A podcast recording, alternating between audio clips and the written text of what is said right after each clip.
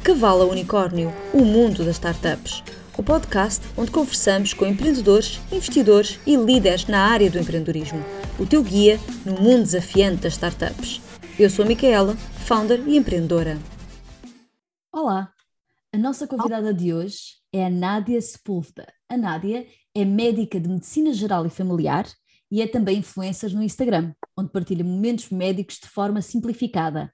Bom dia, como estás? Bom dia, está tudo bem, obrigada e contigo. Também. Olha, estou super entusiasmada para falarmos um bocadinho as duas. Eu já te sigo há imenso tempo e, portanto, fiquei super curiosa para perceber um bocadinho como é que isto começou. Uh, tu és formada em medicina, és médica de medicina geral e familiar e de repente tens um Instagram onde abordas sistemas de saúde de forma simplificada e respondes a perguntas sobre o mesmo tema. Como é que surgiram estes momentos médicos no Instagram?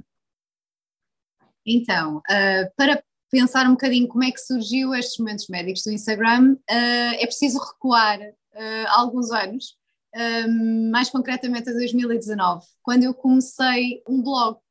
E na altura era um blog de moda. Foi numa altura em que houve um, um bocadinho antes do boom de blogs que houve em Portugal, relacionados com o estilo pessoal, uh, também com lifestyle, etc.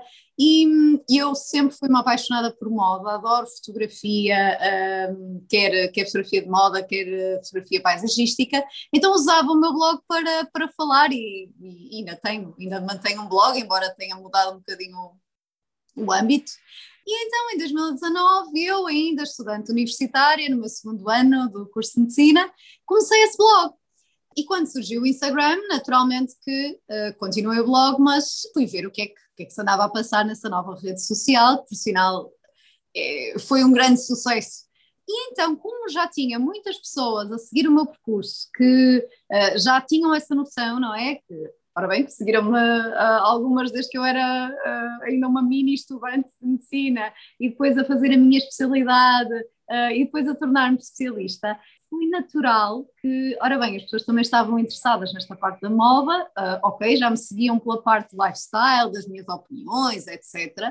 Também às vezes vocais e políticas, também um bocadinho dos direitos, da igualdade, da comunidade LGBT, ora bem, agora não, não sei as siglas todas, portanto não, não, não, quero, não quero dizer nada incorreto, os direitos da mulher, o feminismo, coisas muito, causas muito importantes para mim, foi natural que as pessoas começassem, ora bem, mas ela é médica, se calhar ela pode nos tirar aqui algumas dúvidas e, e esclarecer aqui alguns mitos, então foi uma coisa super orgânica, uh, e eu, ora bem, vamos lá ver, as pessoas têm, estão a demonstrar este interesse e saber mais um bocadinho, sobretudo um público feminino, não é? Tudo uh, muito relacionado com proteção, com rastreios, com cancro do colo do útero, esse género de questões uh, que nos dizem tanto. E então pensei assim, olha, vamos experimentar, uh, vamos falar. E lembro-me mais ou menos desta altura, já foi, já foi, algum, já foi alguns anos, ainda não, ainda não era especialista, ainda não tinha terminado. E então uh, surgiu tudo muito, de uma forma orgânica, responder às questões, fazendo assim uma coisa muito informal e fui, fui evoluindo daí. Mas tu tens um toque muito natural, ou seja, eu comecei-te a seguir exatamente por isso, achei que conseguia responder de forma prática e simplificada temas mais complexos de medicina. Uh, vou confessar que outro dia fui ver um destaque sobre um tema de uma, uma coisa específica que eu não vou mencionar, mas que eu estava com uma dúvida e por acaso vi o destaque e, portanto, acho que faz falta ou fazia falta alguém falar de um tema tão complexo de forma simplificada. Mas tu falas de, da maneira como tu abordas os temas, até parece simples. Mas conta-nos um bocadinho quais foram as dificuldades que sentiste quando começaste a fazer este tipo de conteúdos e como é que conseguiste ultrapassar? Então, acho que às vezes uh, há sempre uma curva de, de aprendizagem, não é? E, e, há, e há aquela tendência, quando nós, nós somos da área, que eu sinto que nunca foi um problema muito sério para mim, mas que é sempre inerente, não é? Quando estamos a criar um conteúdo para leigos, não é? Na área. Uh, que é, ok, o que é que fará sentido partilhar e o que é que não faz? Por exemplo, há, há coisas que são mais uh, relacionadas com a terapêutica, coisas que se calhar, como já não são da decisão das pessoas, também não faz assim tanto sentido partilhar. E, e foi um bocadinho ao longo desta aprendizagem, não é? Porque já, já, já vou criando conteúdo, uh, quer em vídeo, quer em uh, escrito, quer até falado, não é? No meu podcast, há algum tempo já deu para eu perceber, ok, se calhar uh, simplificar mais um bocadinho, ser mais concisa, uh, não ser uh, uma pessoa começa assim, eu falo os cotovelos, e se uma pessoa der, se uma pessoa asas, acaba por nunca mais sair do sítio, e portanto ser, aprendi a ser mais concisa. O que ajudou muito foi o facto de eu, já de, do meu estudo, portanto ao longo da minha vida académica, fazer bastantes resumos.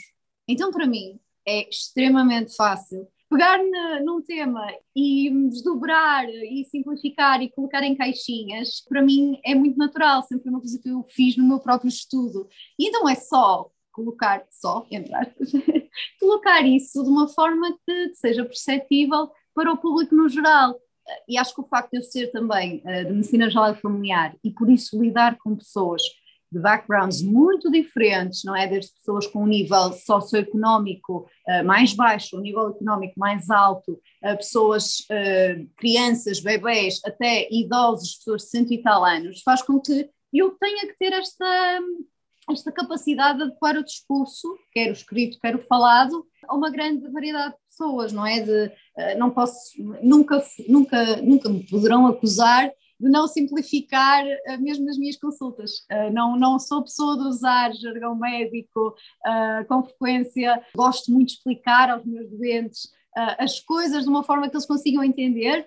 E, portanto, para mim, é, isto, isto acaba por ser um bocadinho natural. Acho que o pior, a pior parte tem a ver com a minha gestão pessoal, daquilo que são as minhas expectativas e da pressão que eu coloco em mim para criar determinados conteúdos. Ah, acho que isso é que é assim o mais difícil. E por outro lado, ah, às vezes ah, é um bocadinho difícil para as pessoas, e acho que isso não é o pior problema, mas, mas é um desafio, as pessoas perceberem que as redes sociais não são local para fazer consultas.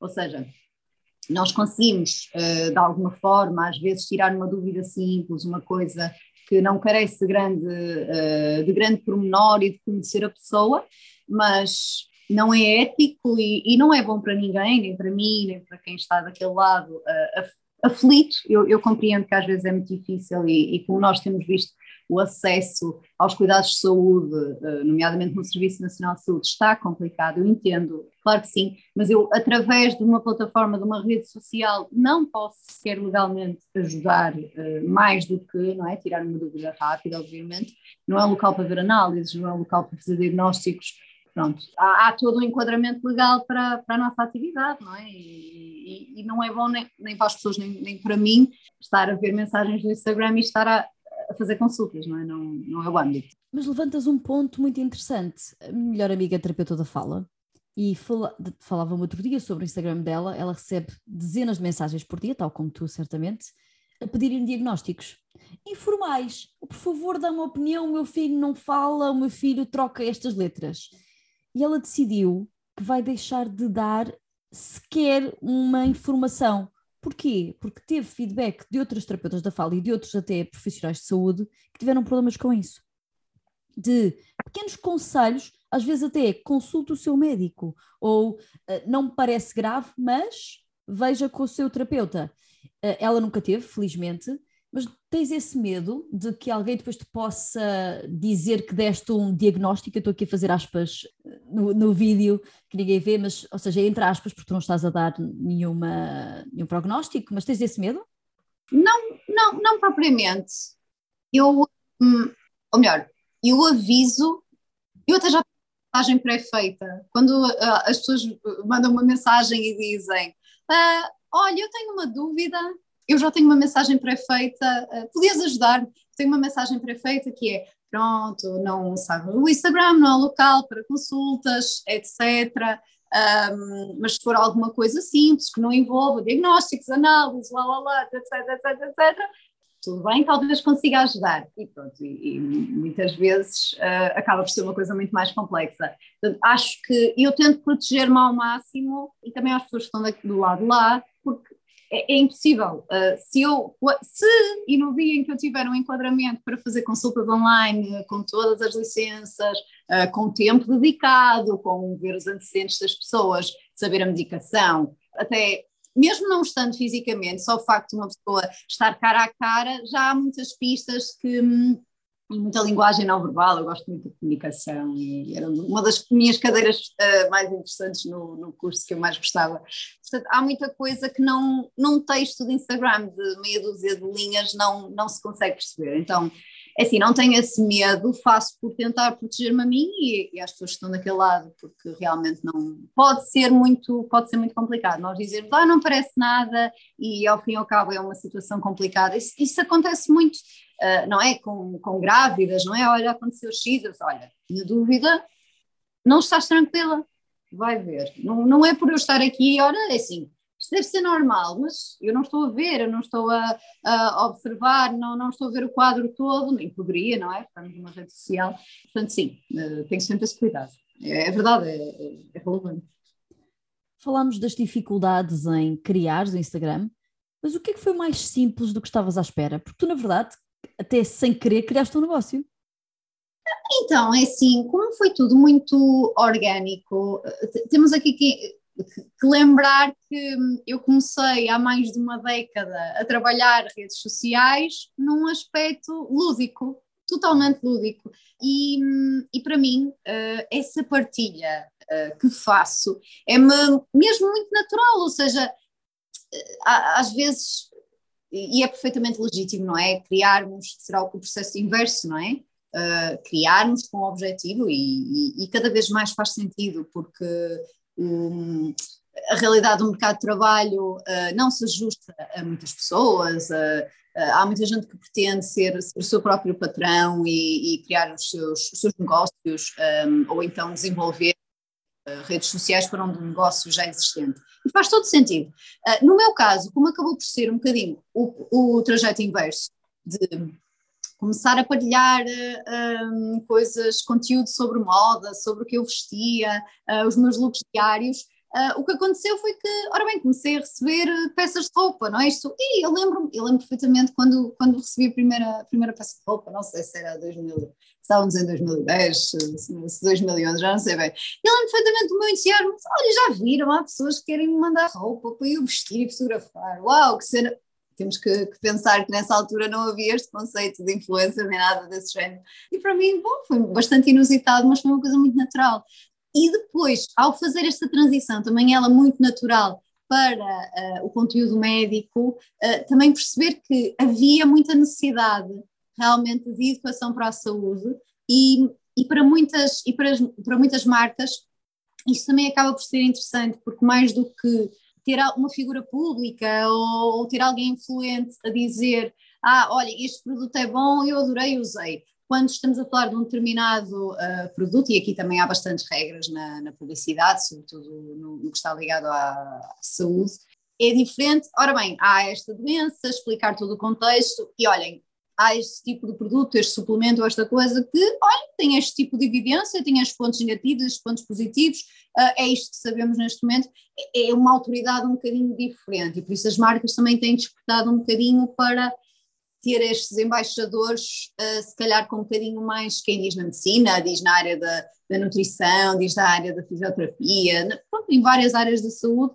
que mais importante do que estar a vender um produto é que as pessoas entendam o problema uh, de saúde que estamos a falar, uh, contextualizar um bocadinho, procurem diagnósticos, procurem as opiniões dos profissionais para viverem melhor e, ora bem, há aqui um produto, mas isto é, é assim um bocado de sumenos, é mais ganhar aquela consciência e falarmos de doenças que se calhar as pessoas não valorizam, não é? Uh, ou, ou, nós até como comunidade médica não valorizamos, não é? Por exemplo, há muitas iniciativas de endometriose, uh, muitas iniciativas de falar de contracepção, que se calhar uh, as pessoas não, não pensam logo à partida, não é? Como os, os dispositivos intrauterinos, os sistemas intrauterinos, se forem os hormonais, é, é todo um, Quanto mais empoderada a, população estiver em termos de saúde e do conhecimento que tem do seu corpo, eh, melhor flui tudo. É? As marcas também, também olham um bocadinho, ora bem, as pessoas estiverem informadas também vão fazer escolhas se calhar mais, mais conscientes, um bocadinho por aí adoro ouvir-te a falar porque tu tens uma envolvência de várias coisas. Isso põe-me um bocadinho a pensar que é, tu és médica, és Instagrammer e és mãe do Diniz. Portanto, como qualquer empreendedor, tens aqui uma gestão de tempo bastante complexa. Como é que tu consegues? Como é que tu geres o teu tempo e consegues fazer tudo? É assim, começa, começa desde logo com o não dá para fazer tudo, não é? Porque acho que é, é um daqueles mitos que às vezes uma pessoa tem, tem um bocadinho de tendência de, de perpetuar. Eu acho que no, no, no ramo, de, quando nós somos assim uh, uh, freelancers, digamos assim, e, e, fazemos muita coisa, às vezes passamos um bocadinho aquela ideia de que uh, é possível fazer tudo, mas com uma boa gestão, tudo se consegue. Mas os dias de todas as pessoas, e, e é um conselho que eu dou sempre às pessoas, em 24 horas os meus, os de, os de quem está desse lado.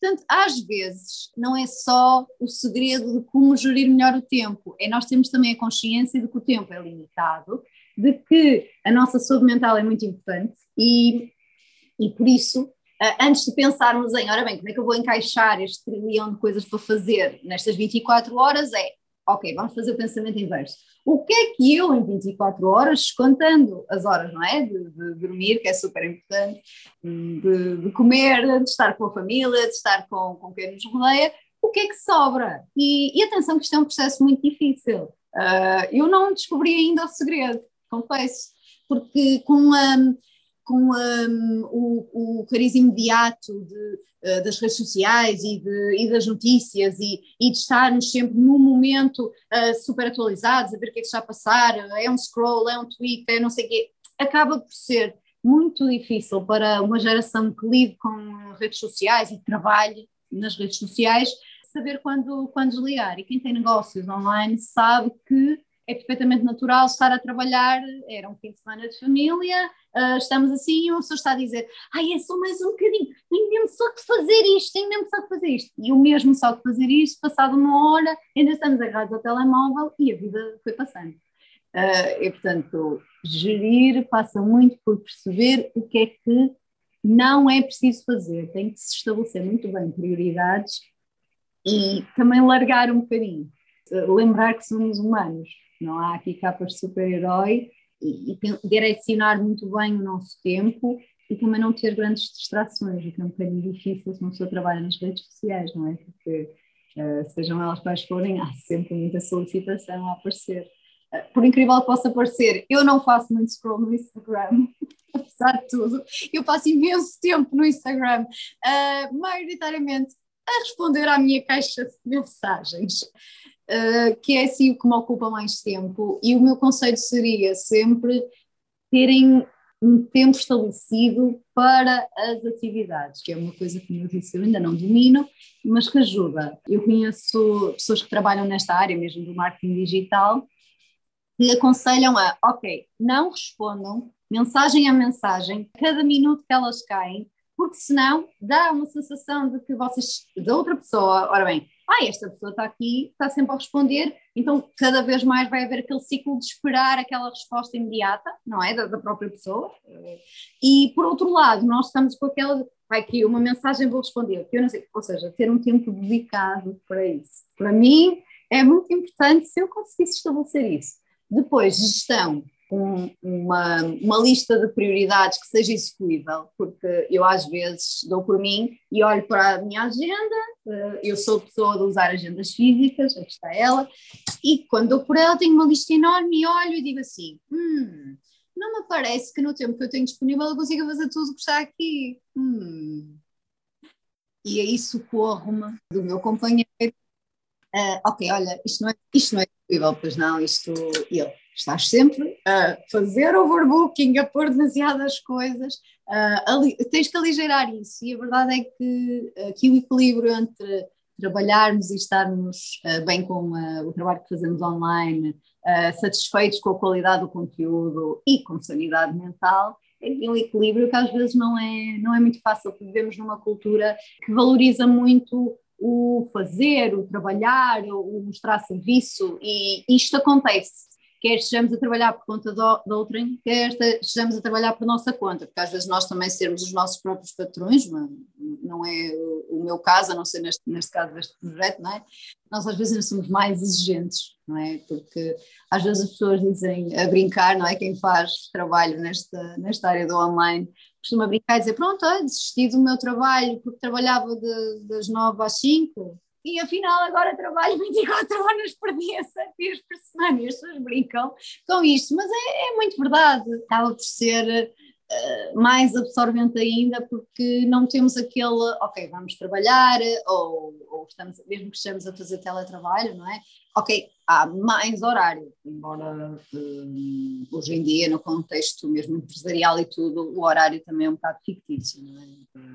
Alguns trabalhos, fins de semana também não, não existem, e-mails às três da manhã também caem, Sim, estamos numa cultura assim de, de, de trabalho que, que, não, é, não é muito saudável e as taxas de, de, burnout que nós temos tido e nos profissionais de saúde e não só uh, são demonstrativas disso mesmo, esta, esta nossa necessidade também de ter pausas, portanto, dica uh, máxima, pausas, tempo para vocês, o negócio pode esperar, uh, os seguidores podem esperar, uh, mas isso pode fazer a diferença no nosso, no nosso bem-estar. Se nós não estamos bem e não temos vida fora daquilo, um, o, que é que, o que é que andamos aqui a fazer, não é? Sem dúvida. Aliás, estes conselhos que estás a dar acho que servem para qualquer pessoa que trabalhe para, para outrem ou para si próprio, e por isso é que eu acho que é muito interessante esta questão da gestão do tempo.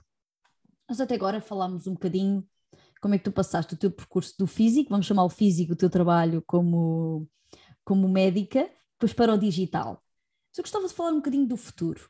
Tu estás a escrever um livro. Oh meu Deus, tens um gato ao colo, que coisa doce.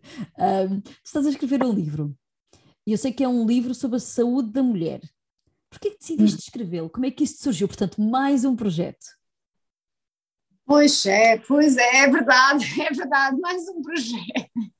E digo desde já que escrever um livro, escrever um livro é sempre difícil. Eu suponho que, sendo um livro técnico, sendo um livro uh, literário, um, eu também já comecei, já, ao longo da minha vida já comecei um ou outro livro literário, mas não terminei. Porque é bastante difícil a dedicação que é necessária para, no meu caso concreto, fazer um livro técnico, porque um, o processo criativo, claro que é diferente, não é a mesma coisa que estar a escrever um romance, mas também é preciso estar predisposto a, estar sentado. Eu, ao longo da minha vida, fui exímia a estar sentada, a trabalhar. Nunca foi uma coisa que me causasse dificuldade estar a estudar várias horas.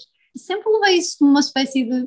É, é, a minha profissão, uh, com, com um certo gozo, uns dias mais que outros, obviamente, porque é impossível amar, estudar uh, e estar sempre ali a, a, ser testado, sobretudo. Eu, eu costumo dizer, eu gosto de estudar uh, e é engraçado porque, às vezes, em jeito de brincadeira, o meu companheiro diz: Pois, tu realmente gostas mesmo de medicina, porque pegaste no teu tempo livre e fizeste uma coisa relacionada com medicina e eu estou a estudar constantemente, não é? Uh, mas de uma forma que não, não estou a ter exames, não estou a ser. Uh, essa fase já passou, demorou algum tempo a passar, mas já passou. E então acabo por estar a estudar, mas por mim, por minha iniciativa, com gosto, porque temos que estar sempre atualizados, não é verdade? Aqui a minha questão de, de escrever o livro foi um bocadinho uma ideia que já me tinha passado pela cabeça, mas uh, fui desafiada por uma editora, senão acho que não, e, efetivamente se tivesse partido minha iniciativa, acho que ainda não tinha, não tinha surgido eu fui desafiada e pensei, bem, por que não encavalitar mais uma coisa em cima dos meus dias que são muito leves e, e fofos, pronto, e foi um bocadinho nesse sentido. Foi um bocadinho, uh, tem sido um bocadinho desafiante, mas a área da saúde da mulher apaixona-me. Todas as suas vertentes, neste caso é mais aqui um foco na mulher em idade fértil, que assim o, a maior parte do meu, do meu público-alvo está, está inserida aí, quer nas minhas redes sociais, e também o, o próprio livro será mais dirigido para isso. Uh, e, e, tem sido engraçado materializar um bocadinho que é uh, o meu trabalho de educação para a saúde e desmistificação de, de, de muitas coisas que, incrivelmente, às vezes para mim é mesmo incrível que com tanta informação, com tanta formação que, que muitas vezes nós temos, nós em relação ao nosso corpo não há certas coisas que eu consideraria básicas que muitas pessoas da nossa idade não, não sabem e, e lá está, daí eu sentir que de alguma forma eh, é um gosto para mim e, e dá muita satisfação pessoal, mas ao mesmo tempo também é um bocado uma espécie de dever meu enquanto profissional de saúde se gosto, se adoro comunicar, até, até demais, se gosto disto, se, se, se tenho algum tipo de apetência, porque não utilizar e, e ser uma mais-valia, não é? Para, para a comunidade e para a sociedade. Uh, sair um bocadinho, eu, como médica de família,